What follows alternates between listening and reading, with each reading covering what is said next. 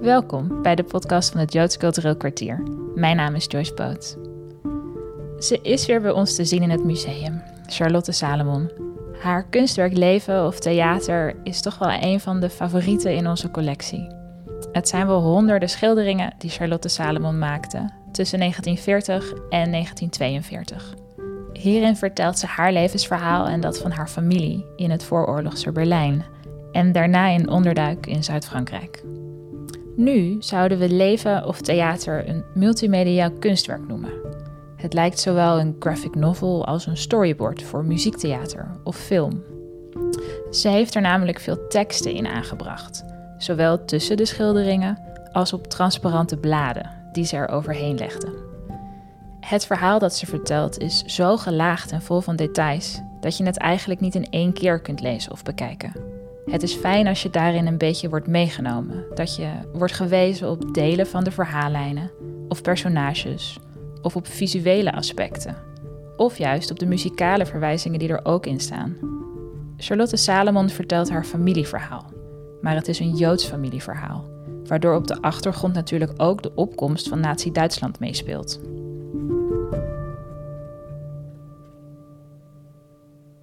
In deze tentoonstelling, Charlotte Salomon in Close-up, kijk je naar de invloed van film op het kunstwerk. Zowel in de manier waarop ze het verhaal vertelt, als de manier waarop ze het in beeld brengt, zijn technieken uit films te herkennen.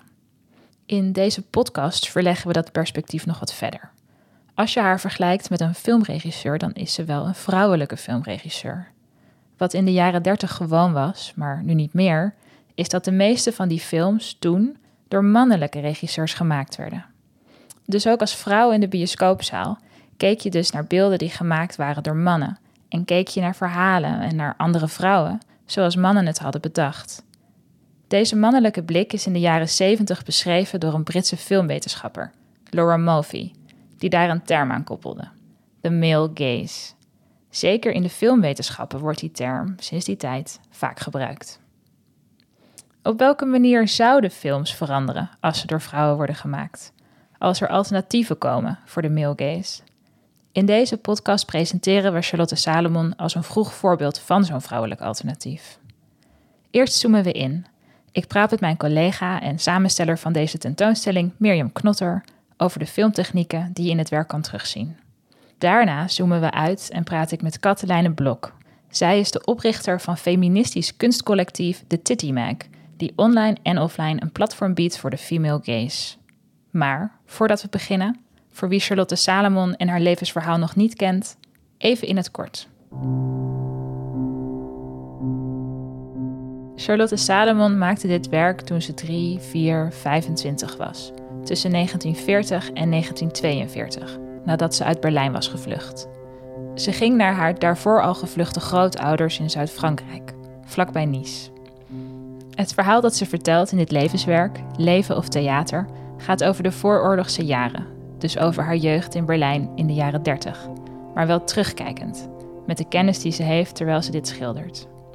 Ze begint met schilderen omdat haar net is verteld, in Nice, door haar opa, dat toen ze bijna negen was, haar moeder niet aan de griep was overleden, wat haar altijd was verteld, maar zelfmoord had gepleegd. En dat gold ook voor vele andere familieleden, waaronder de zus van haar moeder, tante Charlotte, naar wie ze was vernoemd.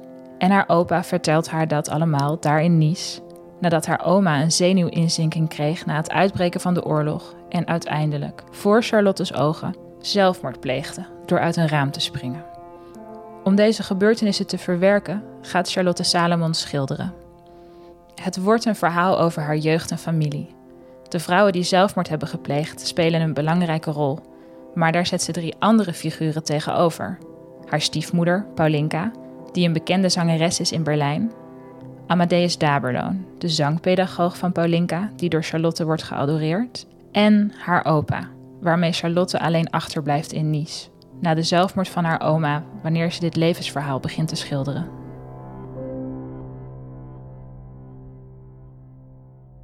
Nu eerst naar Mirjam Knotter, mijn collega die de tentoonstelling heeft samengesteld. Charlotte Salomon maakte gebruik van filmtechnieken om haar verhaal te vertellen. Maar dit nieuwe medium gaf het bioscooppubliek ook nieuwe mogelijkheden om echt te worden meegenomen in de belevingswereld van andere mensen. Zou je dus kunnen stellen dat ehm, de invloed van film haar ook heeft geleerd om zich ehm, meer in te leven in andere mensen en andere personen? Dat denk ik zeker. En ik denk dat ze zich daar ook bewust van was. Ehm, en dat, is, dat weten we eigenlijk ook, omdat zij in het kunstwerk laat zij um, Amadeus Daberloon, zoals ze noemt. Dat was in het echt Alfred Wolfson, een zangpedagoog. Laat ze heel veel aan het woord. En deze Wolfson, die was enorm onder de indruk van het medium film. Die had allemaal theorieën over zelfexpressie, waar film voor hem een hele belangrijke rol in speelde. En in het kunstwerk laat ze hem hierover vertellen. Dus zij neemt eigenlijk uh, zijn stem dan over en vertelt daarin over uh, dat je via film inderdaad dingen kunt ervaren die je in het gewone leven niet zou kunnen ervaren. En daar was hij door gefascineerd en daar was Charlotte duidelijk ook door gefascineerd. Ja, door hem dus eigenlijk. Ja, ja eigenlijk via hem. Via hem. Uh, dat hele kunstwerk um, is zou je bijna een ode aan deze man kunnen noemen. Um, hij had eigenlijk haar geleerd om zichzelf te uiten. Uh, en als ze dan helemaal alleen in, in de onderduik, in, daar of in Zuid-Frankrijk zit en, en haar allemaal tragedies overkomen, hoort zij hem als het ware spreken en gaat alles wat hij haar had verteld over hoe je jezelf opnieuw uit kunt vinden, uh, gaat ze echt toepassen. En dat doet ze via haar kunst, maar ook via haar stem. Dus ze zong erbij. Uh, hè, dus het is, het is heel belangrijk dat je dat kunstwerk echt als een soort zelfexpressie uh, ziet. En ook verwerkingskunst. Dus ze gebruikt al die indrukken om eigenlijk zelf hele moeilijke episodes uit haar leven te verwerken. En ook om haar familieleden te begrijpen. Ze kruipt in hun huid via dat kunstwerk. Zou je, is, is, zou je het een autobiografisch werk kunnen zeker, noemen? Zeker, sterk autobiografisch werk, ja. Maar, maar het is niet een autobiografie, want het is natuurlijk leven, vraagteken, of theater. De mensen geeft ze ook allemaal toneelnamen. Dus niet hun echte namen. Zichzelf geeft ze ook niet haar echte naam.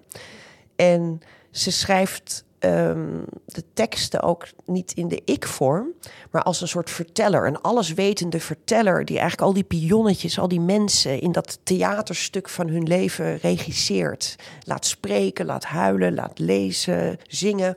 Uh, hè, dus ze, heeft een, ze is de kunstenares, Charlotte Salomon, CS. Mm Ze mhm. signeert al die gouaches met CS. Dus daar is zij de kunstenares. Ze is de regisseuse die het hele verhaal en vorm heeft gegeven en opvoert, als het ware, en de muziek erbij um, benoemt.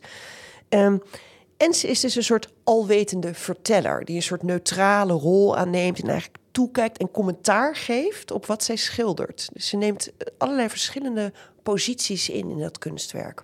In het filmprogramma laten wij um, een aantal films zien die ze waarschijnlijk heeft uh, bekeken. En daar um, is er maar eentje van gemaakt door een vrouw. Alle andere zijn geregisseerd door een, een mannelijke regisseur. En als je Charlotte echt, echt um, specifiek vanuit de rol van vrouwelijke regisseur bekijkt, wat biedt dat dan voor nieuw perspectief? Ik denk dat zij, um, of ik denk, ik weet wel zeker, uh, een van de belangrijke dingen die zij probeerde te doen, was om haar grootmoeders keuze te begrijpen om zelfmoord te plegen.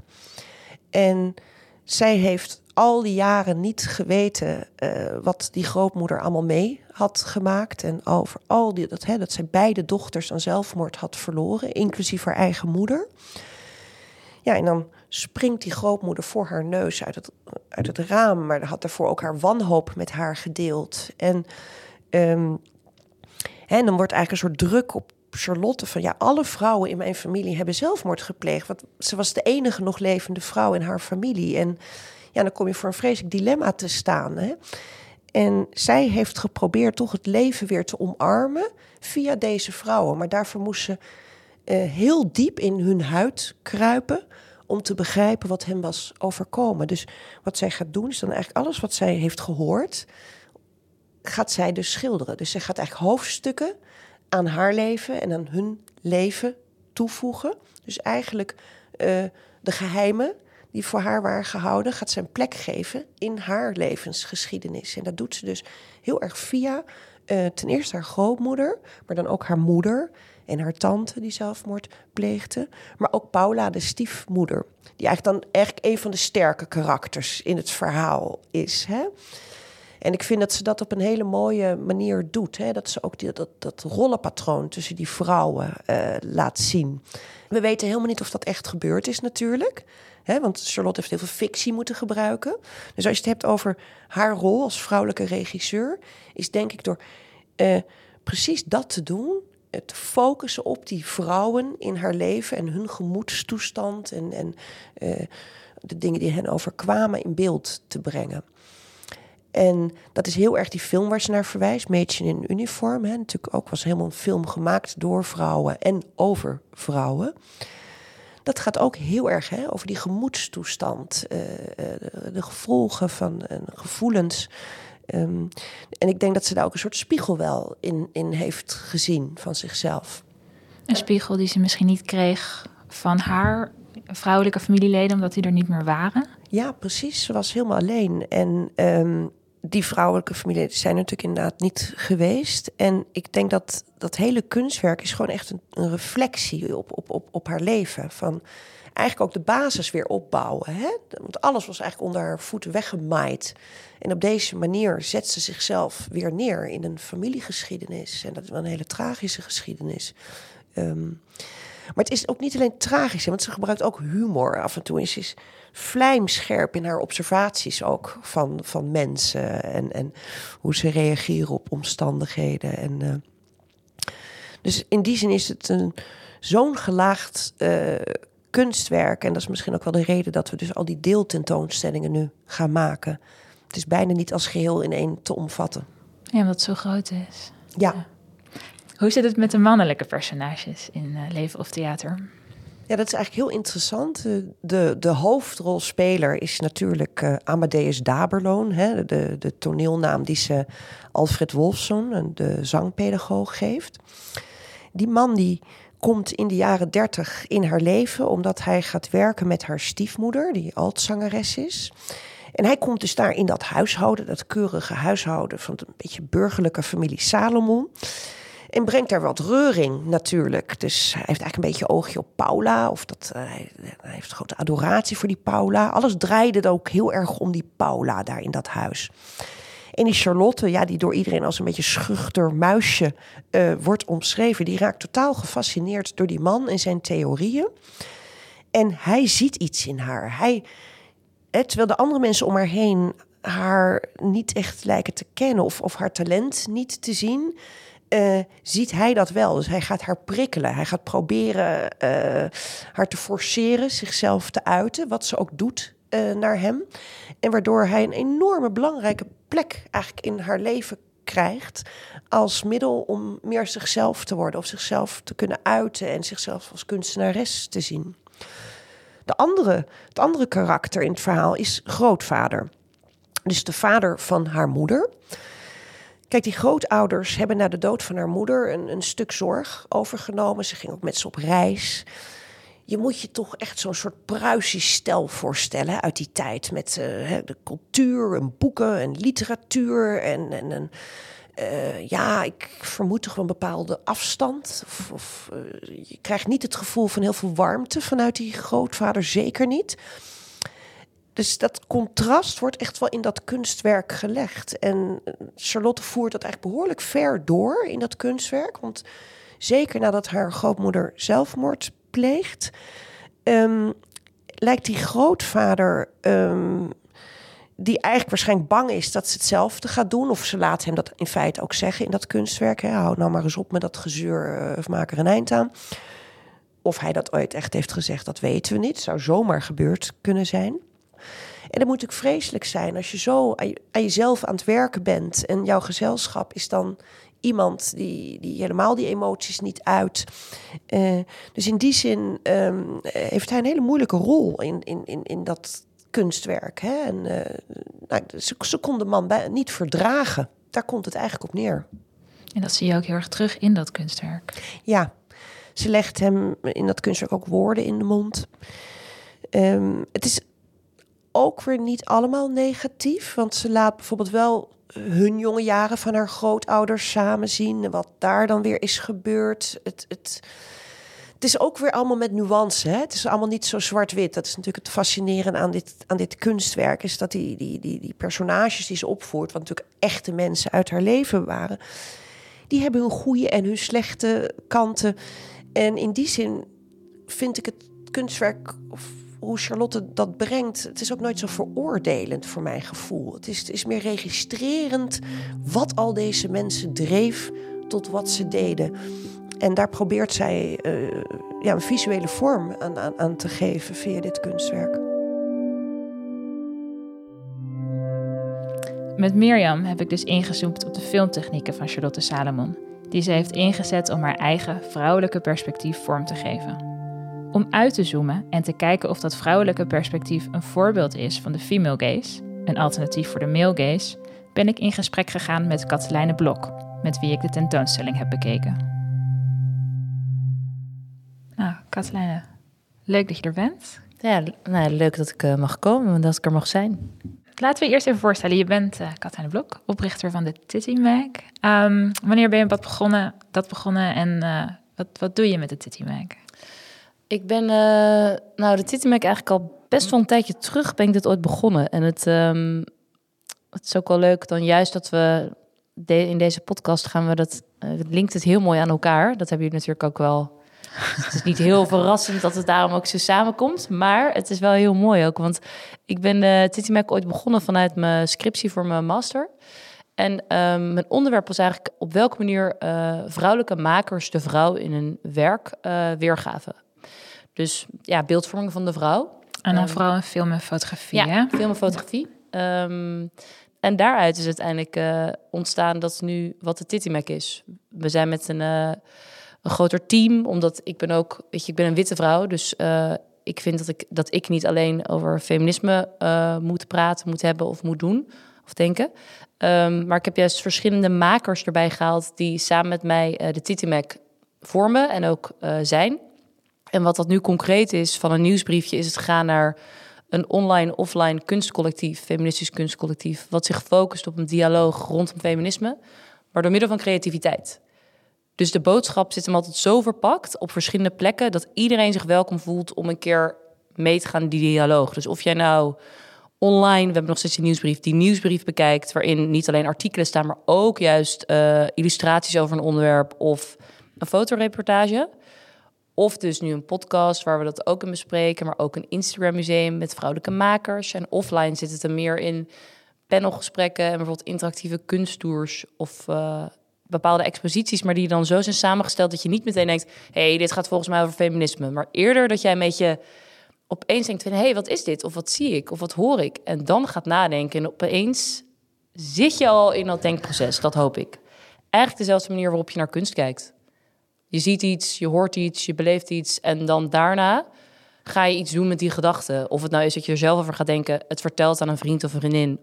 Of misschien wel iets mee gaat doen zo wil ik eigenlijk ook dat men gaat denken en doen over rondom feminisme. Dus je wordt eigenlijk uitgenodigd, maar dan niet per se um, uh, gestrekt been erin. We gaan het hebben over feminisme, maar nee. eerst kijken ja. wat vind jij mooi of wat trekt jou aan en vervolgens is het zo verweven met elkaar dat je het een niet los kan zien van het ander. Ja, en ook omdat ik. Uh, ik vind het juist heel belangrijk dat je voor iedereen toegankelijk blijft erin. Maar ook dat je, we, hebben, we zijn allemaal anders, we hebben niet allemaal dezelfde mening. Um, en ik denk dat je op die manier ook meer open blijft staan voor andere meningen en andere ideeën en kijken op dingen ook weer. Ja, heel, heel welkom uh, beeld eigenlijk. Ja, um, In de tentoonstelling wordt Charlotte Salomon als, ja, eigenlijk als vrouwelijke regisseur neergezet. Dus dat is eigenlijk inderdaad een mooi cirkeltje weer terug naar ja. jouw oorspronkelijke uh, scriptie. En als je het eigenlijk gaat hebben over vrouwen in film en uh, vrouwen in filmtheorie, kan je de afgelopen 50 jaar niet helemaal heen om het begrip de male gaze. Klopt, ja. ja. Door Laura Mulvey in 75 is die term voor het eerst genoemd. Maar kan je wat meer vertellen? Wat, wat is de male gaze? Hoe zou je het bijvoorbeeld in het Nederlands zeggen? Nou ja, als het, um, ik heb dus ook, als je, als je het helemaal weet, dan zie, dan zie je het ook. Je kan er bijna continu. niet omheen, hè? Ja, um, ik probeer het zo even makkelijk te mogelijk te zeggen, maar inderdaad, als je zegt naar de male en female gaze, moet je eigenlijk kijken naar ehm, op welke manier wordt, wordt de vrouw eigenlijk in beeld gebracht, wordt de vrouw neergezet.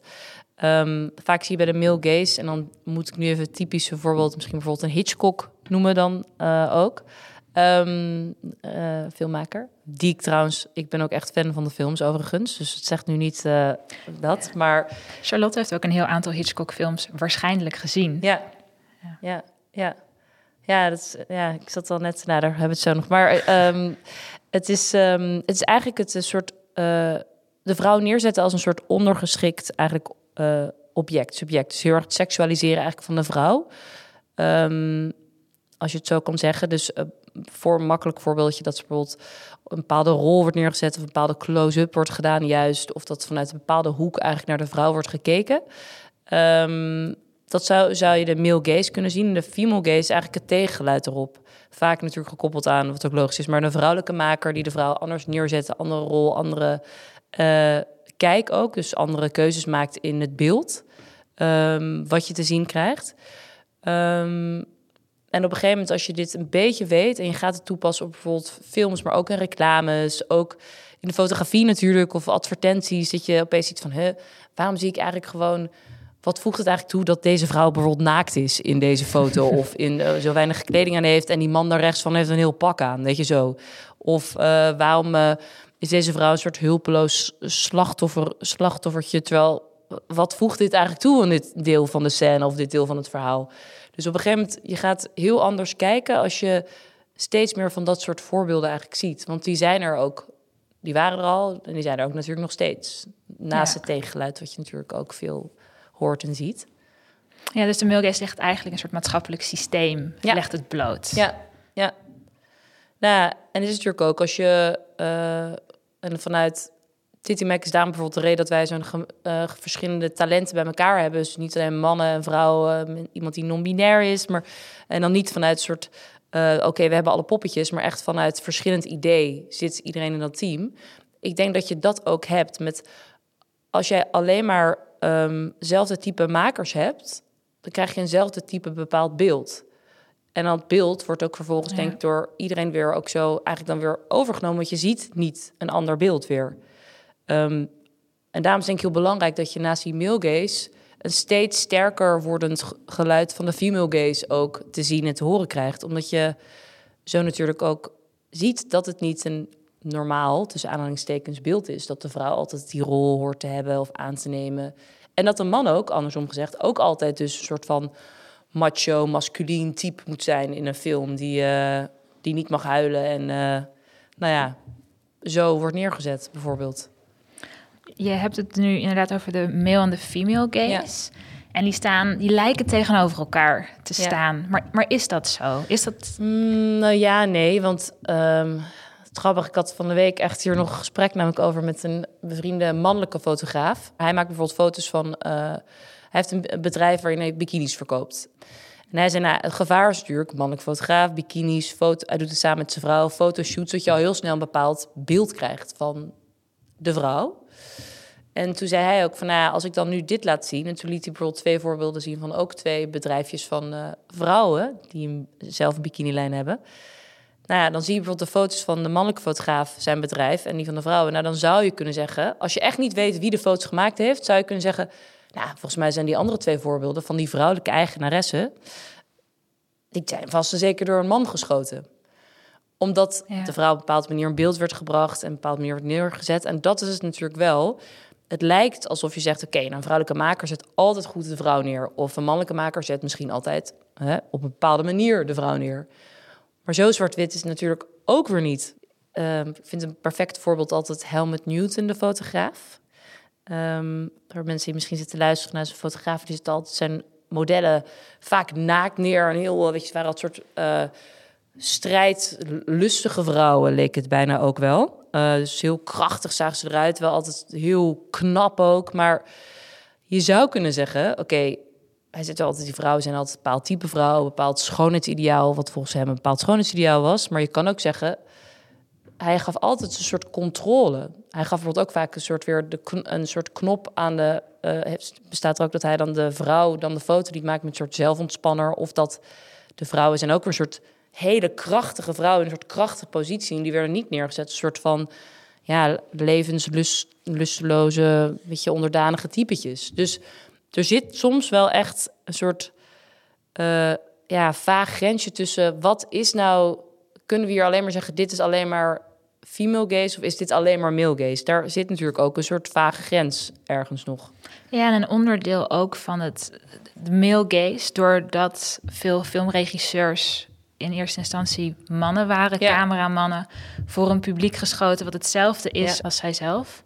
Um, als, als je als vrouw naar de bioscoop ging, leerde je eigenlijk dat de films die je zag en de manier waarop er naar mensen en personages gekeken werd, dat dat een soort objectieve manier was. Dus je leerde als man kijken naar de vrouw, naar mannen, naar situaties. Terwijl dat eigenlijk niet de manier is waarop je zelf in het, in het leven staat. Nee, ja, je krijgt natuurlijk heel erg een soort van. Uh, ja, met film natuurlijk ook, voor de periode waar we het nu over praten. Als je, weet je, toen had jij niet, uh, ik noem wat, uh, social media en Google en Wikipedia. En dat je zelf op zoek kan gaan naar andere rolmodellen. Maar dan wordt er eigenlijk voor jou een soort beeld voorgeschoteld.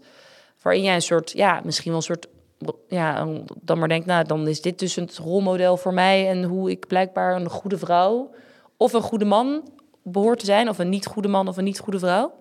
Dus natuurlijk wel, je hebt niet talloos verschillende um, nee, het zijn, het zijn, de voorbeelden die je ziet en daar moet je het uh, mee doen. Daar moet je het mee doen. Ja. ja. Er wordt vaak een soort tweedeling gemaakt tussen de, de male gaze als objectief en dan de, de female gaze als een soort subjectieve versie daartegenover. Ja. Um, en als je Mirjam ook hoort praten hiervoor in dat verhaal um, over hoe Charlotte dan, dan het, het narratief zich toe-eigent door zich echt in die personages in te diepen. Um, zie je Charlotte Salomons als, als een, een vrouwelijke regisseur die echt de female gaze avant la lettre echt neerzet? Nou, ik denk wel dat.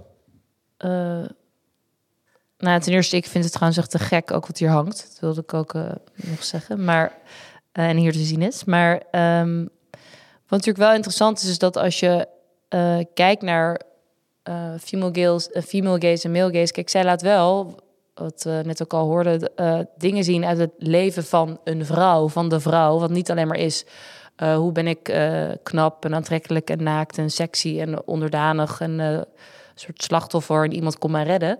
Maar zij laat ook gewoon de dagelijkse bepaalde dingen zien uit het leven van een jonge vrouw, van een vrouw. Um, en ik denk dat dat wel een soort basis is voor het vertellen van een van het, vanuit het vrouwelijk perspectief, vanuit het vrouwelijk oogpunt. En ik vind wel dat zij dat heel erg duidelijk doet en laat zien. Dus ja, misschien is het er zo vast wel iemand zeggen die zegt, nou, ik ben het helemaal niet met je eens, maar ik zou wel daarop ja kunnen zeggen. Zeker. Ja. Is het verhaal van de vrouw dan per definitie anders van de man? Ja, dit zijn dan echt mm. super stereotypen. Nou, dat ja, want dan ga je natuurlijk ook weer in van de wanneer noem je jezelf een man, wanneer noem je jezelf een vrouw. Um, want ik denk ook bijvoorbeeld dat er, weet je, het is natuurlijk ook voor de man, ja, wat ik ook net aan het begin zei van, moet je als man ook altijd bepaalde eigenschappen hebben dan hebben om de man te zijn. Ja. Maar um, je hebt natuurlijk wel, je bent gewoon sowieso, weet je, iedereen is verschillend. Dus je hebt sowieso, al zouden wij samen dezelfde film gaan maken, dan uiteindelijk komen we ook met een ander, ander uh, eindproduct komen we uit, bij ze van. Als we al zouden we exact hetzelfde script en wat dan ook nu doen, zullen er twee hele andere films worden maar ja, het liefste zou je natuurlijk zeggen van ja, het is echt, het staat super tegenover elkaar. En het is, je moet een mannelijke en een vrouwelijke filmmaker zullen echt de twee uitersten. Maar ja, zo zwart-wit is het. Nee, precies. En we hebben natuurlijk ook nog veel meer tussen man en vrouw zitten. Dus het is heel. Uh, ja. nee, ik denk niet dat je het zo kan zeggen, maar ik denk wel dat er um, wel bepaalde bekende voorbeelden zijn in de film, in de reclame van vroeger en van nu, waarin je wel echt kan zeggen, ah, dit is wel iets wat je zou kunnen koppelen aan een male gaze. En oh ja, dit is wel iets wat nu we zouden kunnen koppelen aan een female gaze. Ja, ik kan me ook voorstellen dat het nodig was in, uh, in 75 om te zeggen, dit is echt de male gaze, om het echt te pinpointen op, dit is wat er nu gebeurt. Ja. En wat er mist is de female gaze. Dus dat het zo tegenover elkaar moest staan ja. en zo benoemd moest worden, om ook 50 jaar later um, nu wat meer fluïde te zijn. Ja, nee, zeker. Ben je nou in alles wat je doet heel erg bewust van de, de female gaze en de male gaze en hoe dat... Nou, ik merk wel dat ik er soms, eh, dat ik er soms helemaal niet. eh, ik, ik kan niet wegkijken. Maar ik denk dat dat ook is. Als ik dat zou kunnen, dan zou ik denk ik ook dit werk niet doen. Omdat ik Oh ja. nu zo geloof in ehm, dat ik nu dit moet doen wat ik doe. Ehm, dat dan voor mij wegkijken voelt als niet eerlijk. Dus ik vind ook dat ik echt moet. ehm, dat ik dat moet aanpakken of moet bespreken of moet aankaarten of moet laten zien. Want als ik zeg, nou, vandaag even niet, ja, dat is natuurlijk, dan denk je, ja, maar oké, maar dan zou ik dus morgen dat dan wel doen. Ja, dat, dan geloof ik gewoon, ik vind dat je heel erg in je eigen boodschap, in je eigen verhaal moet geloven om ook te doen wat je eh, aan het doen bent. Ja.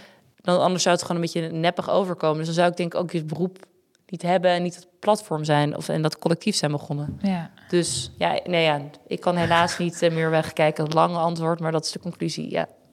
Nee, ik denk ook niet dat je dat moet doen. Terwijl ik wel gewoon kan genieten hoor. Van als ik een film kijk of als ik naar in een museum loop, zie ik bij alles, alles wat ik zie dat ik in eerste instantie meteen denk, nou, dat is de male gaze. En dan, dus dat heb ik niet.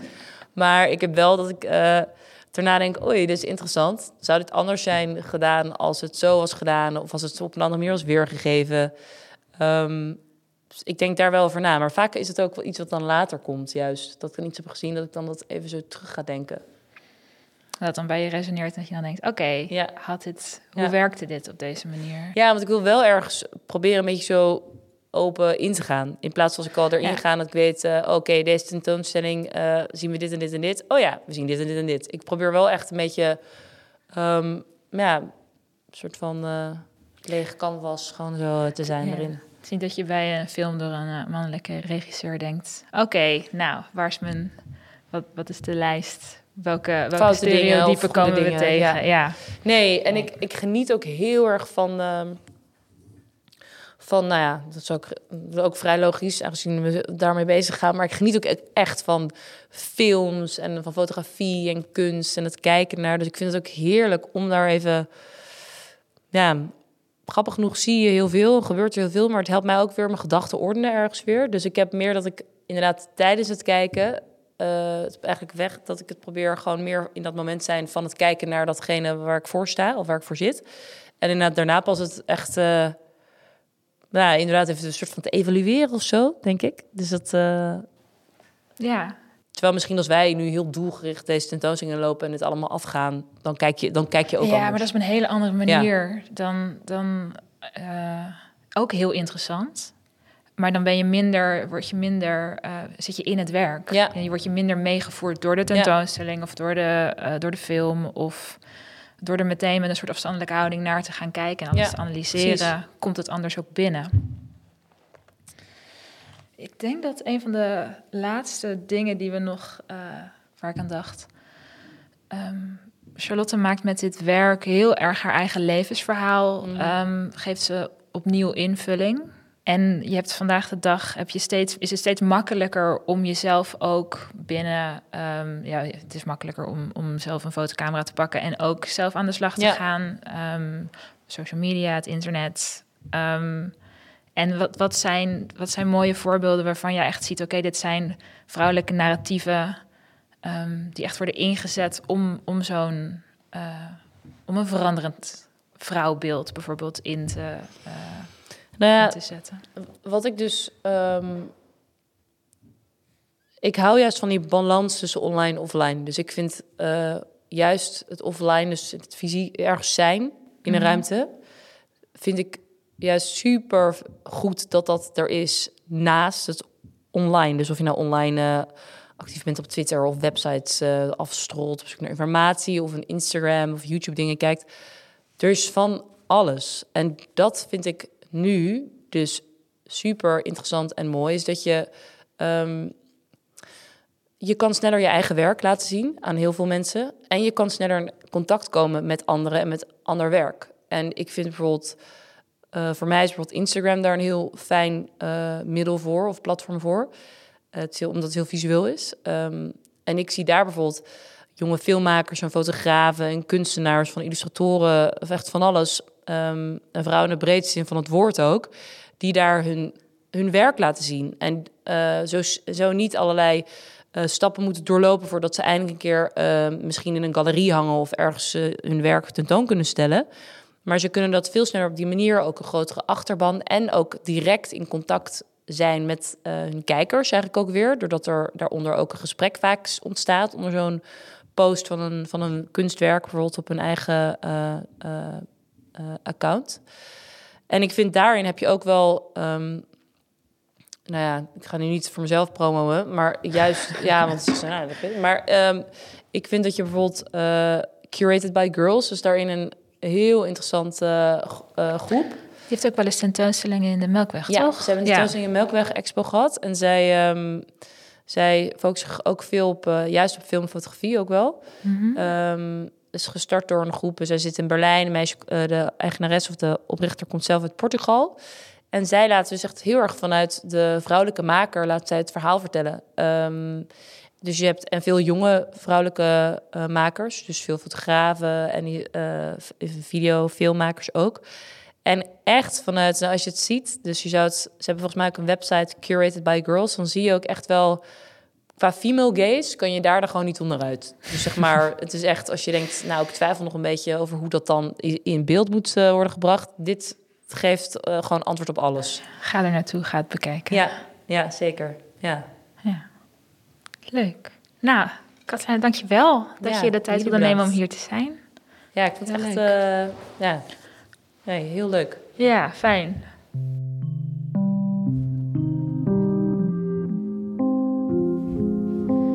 Wel interessant om iemand zo te spreken die vanuit feministisch perspectief naar het werk van Charlotte Salomon kijkt. Dat haar werk op die manier nog steeds relevant is. En dat de tentoonstelling over de invloed van cinema op leven of theater dat kan uitlokken. We gaan ermee door, op 22 november, bij onze middag over de female gaze. Dan gaan beide gasten van deze podcast, Mirjam Knotter en Katelijne Blok, met elkaar in gesprek. Dat is meteen de laatste dag waarop ook de tentoonstelling nog te zien is in het Joods Historisch Museum. Mijn naam is Joyce Poot. Deze podcast is gemaakt door Casper Stalenhoef. Dank aan de sprekers.